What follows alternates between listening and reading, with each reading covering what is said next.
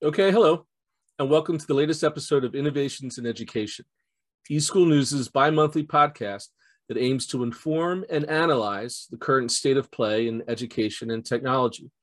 My name is Kevin Hogan, and I'm glad you found us. Regular listeners of the podcast may notice a few changes around the place. In the spirit of the new school year, we did try to decide some new features of our own that we hope will engage and maybe even entertain you. In a nutshell, look for more stuff executive summaries of the big news from the past few weeks, more concise interviews with the players that are making that news. Also, some more pointers to data that you may find insightful, all posted in one convenient spot on the Innovation and Education webpage. So let's get started. So, obviously, the big news so far this month is the return to school. Well, for some anyway. Unfortunately, the pandemic continues to mess things up around the country. We'll leave the embarrassing scenes at school boards uh, to others to cover, but the reality remains that over 100,000 students uh, remain disrupted, either in quarantine, uh, in remote, or some sort of hybrid learning environment. Everyone uh, disrupted because of the masks, whether you're pro or anti. It's just a, it's just a, it's a, a complication, shall we say? Over the last two weeks, in just one district, 10,268 students had to quarantine outside of school, according to the data from the Polk County, Florida Public Schools' new COVID 19 dashboard. So, as sick as we are talking about it, this giant beta test is still the overwhelming issue facing everyone students, p- teachers, parents, and administrators alike. In a desperate attempt to find some sort of silver lining in all this, I talked with Karl Rectanus, and he's CEO of Learn Platform, about a recent report that they dropped on the use of ed tech tools to deal with all this madness. Uh, this is their fourth annual year end analysis of K 12 ed tech uh, and its usage from the 2021 school year. Uh, it's called the EdTech Top 40.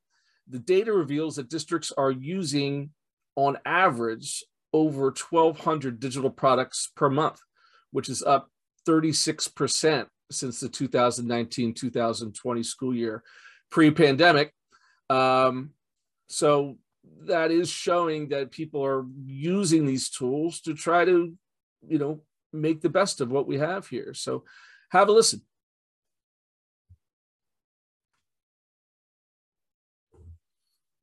Okay, Karl Rectanus, CEO, founder of Learn Platform. Thanks so much for joining us today. So glad to be here. Thank you, Kevin. Before we get into the weeds uh, with your latest release of your report, tell us a little bit about Learn Platform, the work that you do, um, you know, where it got started and, and, and where you are currently. Sure. Uh, Learn Platform is uh, a for benefit research organization. We started about seven years ago uh, with a mission of expanding equitable engagement for all students to the teaching and technology that works best for them. Uh, we we launched Learn Platform, uh, which is a platform used by schools, districts, states, and their partners to organize all of the different education technology to streamline a bunch of processes like contract management, privacy vetting, et cetera, and then rapidly analyze which tools and technologies and interventions are working best for whom and in which situations. Um, and so we've been working with uh, school districts and states that serve over 5 million students, and that number continues to grow. Uh, but this particular report, the EdTech Top 40, this is our fourth annual release uh, that we've done. And uh, since we've done it, it's been very popular. Now, when you started the report, I'm going to suspect you didn't do it with the intention of, uh, you know, marking a pandemic, right? the accelerated use of, of technologies as it goes through. Uh, what has that experience been like? Well, obviously, um, pandemics like uh, train crashes aren't scheduled. Um, this has been sort of an amazing period of time in education over the last 18 months. And you're correct. When we started in 2017 18 to release uh, data about what was actually happening across the education technology market, it was it was an epiphany to many people. Uh, to others, it was uh, a very poorly kept secret. Um, most school district uh, leaders, if you ask them how many ed tech products you know they're using in a given month, they would usually say, I don't know, 150, 200. Like we have contracts for that. And, you know, we know our teachers are also using some tools. But even in 2017, that number was over 500 different EdTech products were being used in every school district. And as we move forward, that number continued to grow until, as you mentioned, uh, March of last year uh, in 2020, uh, we showed that, uh, and since then, uh, that number has exploded to almost 1,300 different EdTech products being used in every school district every month. Uh, and it's it's just astounding that it's reached that height. Yeah, and one of the interesting aspects I think of the report uh, is the way that you categorize the technologies, which is a little different than you see uh, other sort of rankings or, or, or, surveys of this sort of thing. You talk about learner focused, focused, educator focused, uh, organization in general, and persuasive. Can you go a little deeper into what those categories mean and why you've kind of put those uh, the way they are? Yeah, absolutely. Um, Kevin, so our team and technology is used by districts and states uh, to organize over 10,000 different ed tech products in the market right now. Um, I mean, that number has grown, but it's, you know, we've uh, reached the 10K mark. And to do so, we need to uh, have a taxonomy that makes it easy for people to understand and compare different categories of tools they use our uh, system to discover new products or uh, think about what alternatives they might be using, things like that. Um, and so our team over the uh, number of years has identified a taxonomy and created a taxonomy that is um, uh, mutually exclusive but comprehensive to help people understand. So uh, the tools and technologies that tend to uh, have this primary category of learner focused they're really used very specifically in the process for one individual learner eh, in the process of, of learning, right? And, and doing work as an individual. Educator focused tools uh, tend to be used or activated when uh, an educator or teacher is activating learning across groups of students, right? We would think of that as a classroom. Um, so uh, tools uh, like uh, classroom engagement tools, uh, you see uh, folks like Kahoot uh, or others are high in the top 40, usually activated by a teacher, but engaging with students. Um, and then you've got uh, organization focus. That is uh, school districts when you're trying to organize uh, teaching and learning across multiple groups of teachers and learners. School districts, for example. So enterprise systems like single sign-on providers, learning management systems would fall into that category. And then, uh, as you mentioned, finally, general and pervasive. Uh, these are those tools that uh, may not even be education focused, but are used, uh, uh, you know, pretty pervasively. Uh, things like, um, I don't know, word processing, right? Google Docs, um, administra- YouTube, administra- administrative back office sort of stuff. Yeah, exactly. Email systems, things like that that aren't exclusive to education uh, but are used. But within each of those categories, we've got subcategories, primary and secondary utility and uses. So you're going to see that within the report uh, to be able to differentiate even within those categories. Interesting. And it seems um, no great surprises at the top, right? I mean, the usual suspects, a, a little company that starts with G, uh, kind of dominating the field. But when you look at the report and the results, were there any um, any surprises for you or any trends that you kind of have seen reach out in the between this year and years past? Yeah, well, I think uh, you're correct. I mean, I think there's certain players that uh, are not surprising, but uh, there is definitely movement in the market. Um, uh, it's been uh, quite volatile uh, if you compare, you know, pre-pandemic to post. areas that you'll see growth, no surprise um, uh, video conferencing, classroom, virtual classrooms. Um, but uh, traditionally, in pre pandemic times, we had a lot more uh, reference or uh, other platforms, um, whereas supplemental platforms, classroom engagement and instruction, uh, those cracked into the top 40 in a much more active way um, than, uh, than in previous years. And I think that's worth taking a look at. We're going to see a lot of trends and changes uh, especially as we think about um, hybrid, remote, returning to in person. We've definitely been watching a lot of that uh, happen over the last year as well. Yeah. Well, and I'll put you on the spot here a little bit. Um, put on your uh, or take out your crystal ball, whatever the cliche you want to use. Uh, looking out into the future when you see the report, uh, do you see any further um, changes that you you might kind of intuit from from the results that you see? Well, I think it uh, absolutely. I mean, I think the uh, we've actually activated something called EdTech Insights Pro to be able to dig in deeper beyond just the EdTech Top 40 or high level uh, work. We look at something called the EdTech 300, uh, which is a barometer of active engagement every day uh, on the 300 most active uh, EdTech products on a given day. It's almost uh, sort of a barometer of what's going on um, you know, in a given day. We also see uh, a lot of work um, going into uh, education equity, right? Um, what we're seeing in different districts, depending on their modality, um, their demographic makeup, the National EdTech Equity Dashboard has highlighted the differences in engagement uh, for students depending on uh, their district's demographics or uh, wealth.